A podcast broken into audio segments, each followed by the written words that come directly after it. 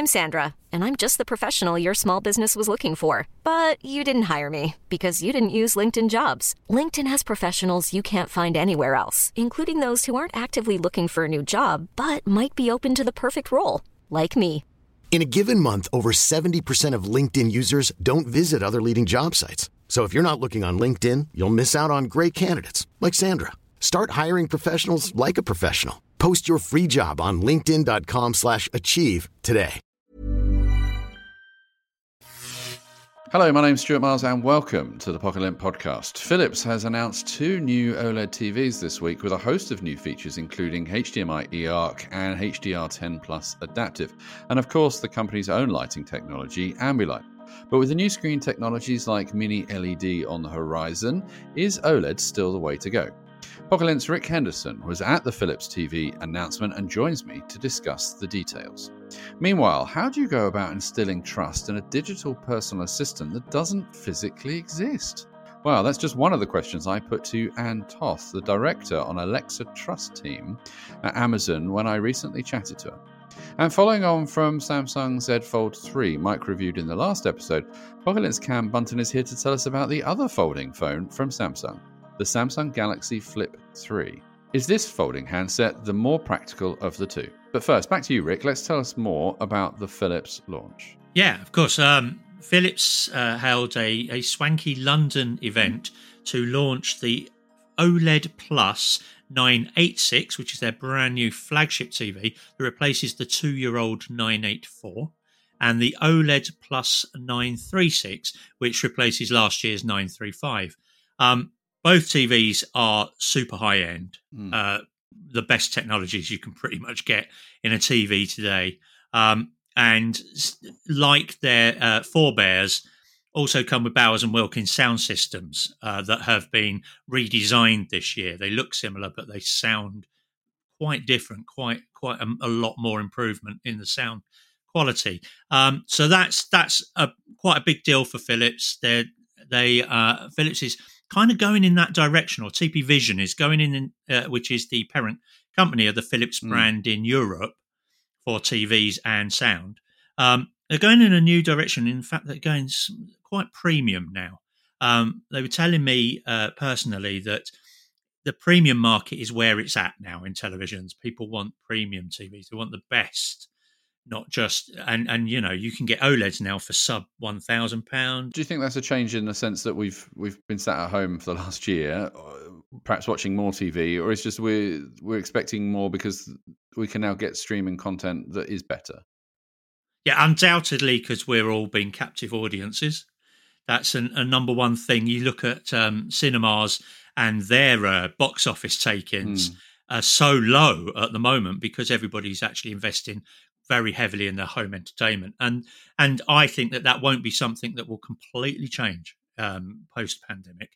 Uh, so uh, people really want the best, and the best at the moment is OLED. However, as you mentioned in the intro, uh, mini LED is coming up fast. Now, what was good about going to this event in London, and this is the first event I've been to in what eighteen months, hmm. and the, ironically, the last one was also Philips in Amsterdam, um, where I got to see an OLED TV and a mini LED TV almost side by side.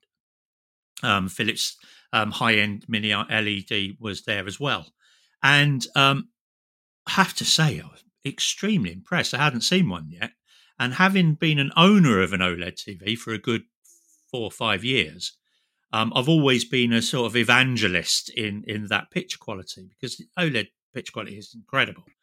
But Mini LED offered black levels that I've not seen on an LED TV before, and so I'm very. I think if you're not if you've not got the money to invest in a high end OLED TV, you should really genuinely consider Mini LED because it's a technology that is coming up fast. And so, do you think that's something that will, you know, do you think we'll see a shift in because Samsung supports many LED, don't they, as well? Um, and there's other manufacturers in there. Do we think this is something that is, you know, the one, the new technology to watch, partly because it's cheaper, or is there still some some sort of uh, some success and some purpose in still getting OLED? I th- I think the way it's going to be is that uh, OLED will become the technology of choice for pure picture or picture purists because um, having uh, and also for design purposes. If you think about it an oled tv can be made so thin mm. um, that you can s- literally stick it on the wall um, lg's wallpaper tv um, whereas mini led has a backlight. There's you know and in fact the backlight is chunkier than some led tvs because some led tvs use side led lighting which yeah. allows the panel to be thinner whereas mini led that all of the mm. backlighting is behind the LED, the lcd panel um, and then switch off in zones so it will be a chunkier set now i'm of the opinion that people are caring less now about the design of their tv and more about what goes on picture wise. So um, personally, I don't think that matters. And also, when it comes to Philips, Philips um, has Ambilight anyway. Mm. So its OLED TVs tend to be slightly chunkier anyway because it has to have that Ambilight uh, going round all sides. And in fact, the, the latest two OLEDs I saw has four sided Ambilight, which is quite spectacular and, and I think is by far and away Philips' biggest differentiator in the market. Um, oh, yeah, Ambilight, once when you have it, you've got an Ambilight TV, haven't yeah. you? So when, when Ambilight is just a game changer, uh, literally, in fact, for me, because I play a hell of a lot of games on my TV, and Ambilight really makes your eye just draw in. It opens up the playing field, draws in your eye to the middle. It's excellent. Um, the one thing I would say on that front is I also spoke quite a lot with Philips about gaming on their new TVs because they have really attacked this. They've gone for it. They've got all of the gaming technologies built into these brand new sets. Um, but the one thing that I've experienced with OLED in the past, and I would, and you wouldn't get on it mini LED, screen retention. Now, gaming is a big, big problem for screen retention in the fact that an awful lot of static images, um, like the uh, your health bar or um, the crosshair of a of a thing. Um, for me, FIFA has little health bars in the in the corners in cyan, which burn into the sort of like have yeah, screen yeah. retention on the cyan panel. So when you have an OLED TV and you're playing games, you have to be really conscious that certain elements of that game aren't on TV on the TV for like five hours or more. Philips has attacked this quite well in the last year in the fact that what it's done is it's got this technology that will dim the zones that it sees there is a static mm. image without the eye the, really picking that up. To stop yeah. the burn-in. Exactly. However, if you're a really big gamer and you know that you're going to be gaming like 10 hours a day, which is mental, but some people do. Yeah. Um, Not in China. Then, then mini LED could well be the answer. Mm. Could very well be the answer because you're getting almost OLED picture quality but without any of OLED's cranky issues. And so, when are we likely to see these TVs? Are they? Is it announced now? Come like December, or do we think we're going to see them quite soon? Um, relatively soon on the OLED three uh, nine three six and nine eight six. Uh, they are both coming within the next month or two. Um, what they what would normally happen is that they would have been shown at IFA, the uh, trade show in Berlin that happens annually at this time of the year. However, that was cancelled this year due to the ongoing pandemic. So uh, had its own event. Um, and what normally happens is as soon as IFA's done, um, it, you get it around September, October when TVs start to come through anyway. And that's the second year refresh. So I would imagine you'll see them October at the uh, latest, really. Still to come, Cam gives us his verdict on the Samsung Galaxy Flip 3 smartphone because obviously being a smaller phone, there's less room for stuff. But you still get the Snapdragon 888 processor, which is the top tier Android processor at the moment. You still get lots of RAM and storage, wireless charging. When you ask Alexa for the answer to something or set a timer while you're cooking, you expect to get a trustworthy and truthful response. Anne Toth is a director on the Alexa Trust team at Amazon, focusing on accessibility, privacy, and deepening customer trust in Alexa enabled devices. But how do you go about instilling trust in something that really doesn't exist in a physical world in the first place? I started by asking her to explain what Amazon Alexa Trust actually is. So Alexa Trust is a unique organization. Um, it is, uh, it's like I said, it's within the Alexa organization. It's a group of of product uh, product managers that think about our relationship of trust with our customers and ways that we can build product features that help enhance customer trust. And how do you how do you go about making technology that you can trust? I mean, it's all you know. We throw these words around all the time, mm-hmm. but I presume it's not just something like, "Yeah, let's make a product and off you go." so I think one of the most important things about trying to build products that people that people love to use and that people trust is is just educating people on how the product works and being really transparent about all of the product features that you have. Um, technology is increasingly sophisticated these days, and I think there's a little bit, or maybe a lot, of wariness that people have about how technology works and a lot of questions. And so part of what we've really focused on doing is educating customers about how Alexa works, uh, educating them about the features that we offer and how to control and manage your data. Um, those things are, are, I think, very foundational to helping to bring customers along and get them comfortable with the way the, te- the way technology works. Now, trust is an interesting topic because, I mean, for example, Pocket Lint works with an organize a non-profit organization called the Trust Project, mm-hmm. and it kind of is all about trust within journalism and, and efficacy mm-hmm. and, and how we go about and, and do you say about transparency one of the things that they do is is talks they talk about sort of key indicators on the page which are, are fairly easy to pick up with something that's a voice enabled device how do you go about creating key identifiers for customers to be aware of those things within Alexa? Uh, well, so in terms of the uh, the interactions that we have with customers, in terms of, are you talking about? Yeah, and in that sense of like, if you come onto a Pocket Lint page, for example, oh, you know, there yeah. are a number of things that we can do to to show Absolutely, people that they can absolutely. trust us. We have the Trust Project logo. We have, you know, the ability to email the journalist that's written the story. We have, you know, ability mm-hmm, for them mm-hmm. to go through to see who owns the site or how we work or what we do or our diversity reports and stuff like that. With absolutely. you know, with Alexa, with with a voice enabled product, there isn't necessarily the same visual cues that you'd get by reading a, a pamphlet or on a page or, or things like that. So how do you go about dealing with that when it's a, a voice product that effectively means that you you don't need to use your eyes. well, true. Uh, although the majority of people that interact with Alexa enabled devices are doing so with Echo uh, hardware. So the Alexa voice service is the voice service piece, the software. The mm. hardware uh, is the Echo device. And so for the majority of customers who use the service, they are they're using it through through an Echo. And so we actually have built some features into the Echo uh, that are all about uh, privacy by design in a very foundational way. So, for example, if you if I were on a screen right now, if you were looking at me, you would see behind me is an Echo show.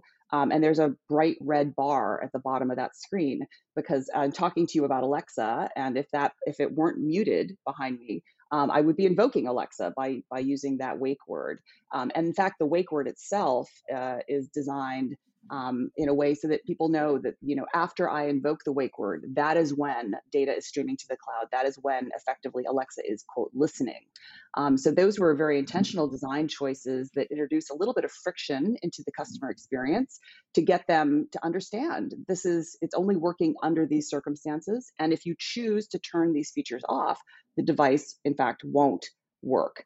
Um, but we also have, uh, through the voice interface, there are opportunities, and oftentimes when we will ask a customer to confirm uh, a specific uh, intent or request, mm. um, there's a back and forth that happens uh, that that allows people to um, to actually be to to actually confirm their intention vice versa so there are a number of things that we do both through voice as well as through visual indicators uh, to give customers access to uh, to some assurance as well as some other features that we offer.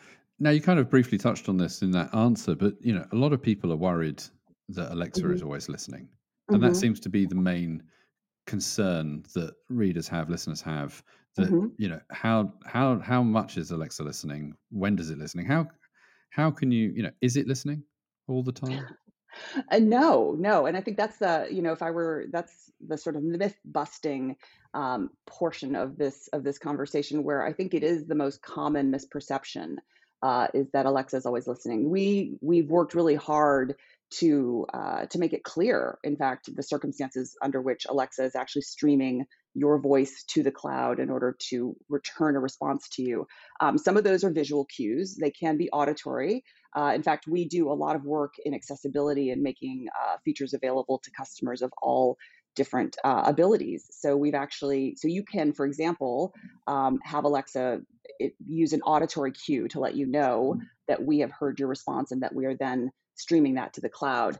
In most cases, you'll see a blue ring light, for example, that will show you uh, when Alexa is active, um, which you can then physically mute, as I have in my home. Um, and so those are some some things that were built in at the very beginning. But but I think what is really important are the transparency tools and the degree of transparency we offer customers. So you can see and, and you can see all of the transcripts and you can listen to the voice recordings. So you can inspect them all. We make them accessible to you. Uh, you can delete them all. You can say things like, Alexa, what, you know, delete what I just said. Alexa, delete everything I've ever said. Um, through a voice command. So we've tried very hard to give customers access to all of that information because it's through that degree of transparency that we think we really can um, help establish that relationship of trust with with customers you know what we know you can see what we know about you and you can choose what you'd like to do with it keep it or delete it it's up to you now a lot of cases a lot of times you, you might argue from an engineering or dev perspective that the more that you can anticipate what i'm about to ask alexa by perhaps listening or whatever, the better the result would be and the faster the result would be. So, how much pushback does your team give to those within the company that say, hey, look, if we could do this, that, that would be brilliant because we'd get better results and all the other stuff? Is, is there that conversation or is it just that they know? That this is a you know a case of it's a no-go area regardless if it would make the product better because you could argue to say well if alexa's listening all the time it knows that i'm about to ask the you know what actors in what movie because it can follow the conversation. So when I do eventually say, "Okay, we we can't work it out ourselves," Alexa, what's the answer? It's already got the mm-hmm. answer. So a couple things on that. So first, there is a very direct tie to data and product improvement because this is you know we are using artificial intelligence machine learning we're using we're, we're training systems uh, to to get more accurate and to be and, and we actually there's there's substantial amount of data on just how accurate and how bet how much better the product gets uh, through the use of data so there's a direct tie mm-hmm. there um, over alexa's been around for a little over six years but we're constantly introducing new languages and when you think about the difference between what you type into a search box versus what you say um, there's intonation there there are very many dialects accents uh, different types of vernacular and expressions in different parts of the world. Expressions you use in the UK are going to be quite different than what we use in the United States. All of those things get factored into uh, to how we make Alexa better and work better for for everyone, including people who have stutters, people who have uh, different types of speech patterns because of disability. So there's a lot there that goes into improving the product. Um, but I also do think about the things that we've built in in the very beginning. As I mentioned, the ring light, the wake word, are introducing conscious mm. friction in part because the relationship you have with a device like this, it, a relationship of trust, if you think about a relationship you have with another person, when you first meet someone and you don't know them, it takes a, a while for you to get to know them and to learn whether or how how much to trust them. Sure. Um, I think it works kind of the same way with a product like this, right? So we've introduced these these points of friction in the beginning for you to get used to the way the product works in the future, as we offer more conversational features, more ambient features, you're only going to use those features if you have learned to trust the product, if you have learned that you can go in and see what we know about you and you can access it, control it, delete it. Once we've built that foundation, all of these features that will be coming that make Alexa smarter, faster, more accurate, those are things that I think you'll use more if you've learned to trust us in the beginning. So I look at it as a journey and a relationship that you have with this service, with this device, that isn't that different from the types of relationships you would have with other people in your life. And and I suppose you know how the world views trust in a very different way depending on where you are, mm-hmm. and and and how do you go about navigating that? Because do you just say right? Well, in Europe you've got GDPR, and in, America, in mm-hmm. California you've got you know different sets of rules and, and elsewhere, you know, and, and how do you do you just do what's needed within that territory or do you do you set a global standard? How, where do you draw the line? Well, I think, you know, I don't think people are that different in different parts of the world. I mean, there are absolutely from a from a regulatory standpoint, from a legal standpoint, there are different legal requirements in different parts of the world. Um, but I think, you know, customer expectations around privacy have a lot to do with what we tell people to expect and then, you know, how we fulfill on that expectation. Um, I, you know, having worked, I've worked in this space. I started working on privacy in 1998, uh, and it's been 23 years of of working in this space. Mm. Uh, there, I would say overall, you know, Europe has been has a has been more aggressive in regulating in this space. Um, but but overall, I would say that privacy has been something that is, as a consumer issue, uh, it's more uh, for us, I think, and from from many other companies, it's a reflection of your brand and your values and what you care about as a company is what is reflected in the types of privacy promises and the delivery on that that that we make. So, um, because here in the United States, we have not uh, had regulation in the same way. Um, but we operate in a way that I think is consistent globally because it is a question of how do we respect the customer? How do we do what they expect us to do? And how do we make sure that we are clear about that uh, to our customers? So it's a, it's a lot about education and it's a lot about saying what you do and do what you say. And that's pretty much consistent wherever you are in the world. Right, right. Looking at big tech and and and some of the ways that approaching it, Apple is obviously very keen on privacy. They've kind of mm-hmm. made that a, a, sort of one of their flag flag bearer elements of of what they do. Facebook kind of implies that it is obviously you guys, Google, etc. But if you look at the way that Facebook has, you know, allowed multiple data breaches to happen over a number of years, and yet still people's uh, still people flock to the service to to carry on using it even after all the Cambridge Analytica things like that. You know, Facebook numbers continue to rise. Does it sometimes upset you that that if you, are putting all this element, you know, putting all this effort into trust and making sure these services are more trustworthy, and yet other companies sometimes who aren't following by those those same ideals still see still see things grow because ultimately people don't seem to care. Well, so a couple. Uh, let me let me just uh, push back on a couple of things you said there. So, one, I don't think there's any company that would ever say that they've allowed a data breach to occur. That is sort of one of the things we work really hard on security. Uh, but that is a you know there are bad actors everywhere, and so I would say that you know there's no company that is ever uh, would ever say they've allowed a data breach to occur. Period. Um, in mm. fact, we work really hard to try to ensure that that doesn't happen. Um, and in terms of, of trust, I think, and in, terms of caring about privacy, I see evidence every day that customers care very deeply about these things. Um, in fact, you know, we we hear from customers all the time about these issues, about what they care about, and that's one of the reasons why we continue to create uh, privacy controls and features for customers to use because there's a demand for that. I think the conversation that has been had uh, you know, like as I mentioned, because I feel like I think I've established I'm old and I've worked on these issues for a very long time now. Um, you know, 20 years ago, I, you know, I don't remember there being such a conversation in the media, uh, in the world around us. I mean, there are, as you noted, you know, Apple has spent a, a lot of money marketing around privacy, around their privacy features and what they what they are doing in that space. We have invested a lot of money and a lot of time in educating customers uh, with the Alexa Privacy Hub and with the controls that we've built uh, because we because there's a demand for these things because there is a public conversation that's been happening um, not just among pundits or advocacy organizations but among people. Uh, the average consumer is asking questions about privacy um, and for us particularly thinking about the type of device as you mentioned we have we are selling a smart speaker uh, that is in in most cases in people's homes. And that is an incredible privilege to have someone put a device that you've manufactured inside their house or inside their pocket right? Hmm. and so it's we take that obligation to be worthy of that trust incredibly seriously because if they don't trust us they have other options. Um, and that's you know that's something that i'm i'm very cognizant of. So um, So I would I would argue that customers absolutely do care, or we wouldn't be working on these issues, and we wouldn't be having this conversation for your listeners. Sure, sure. And the final question I suppose I have is is where do you hope we'll be with all of this in five years' time? With all of what?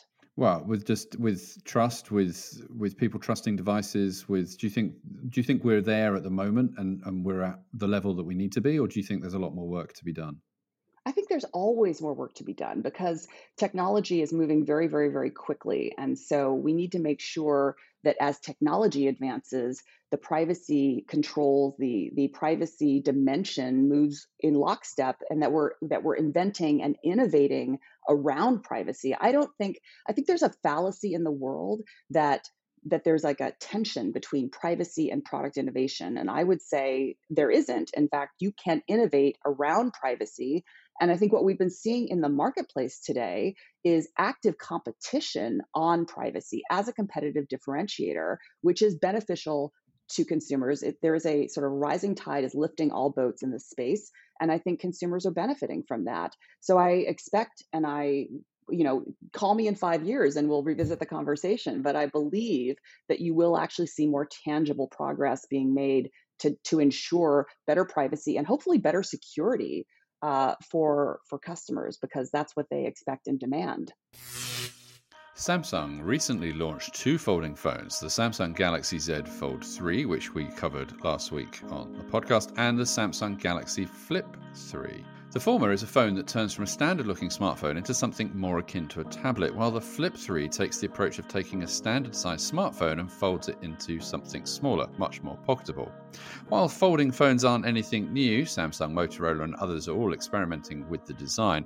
For 2021, Samsung has taken that original idea and made it much better and, crucially, a lot more affordable.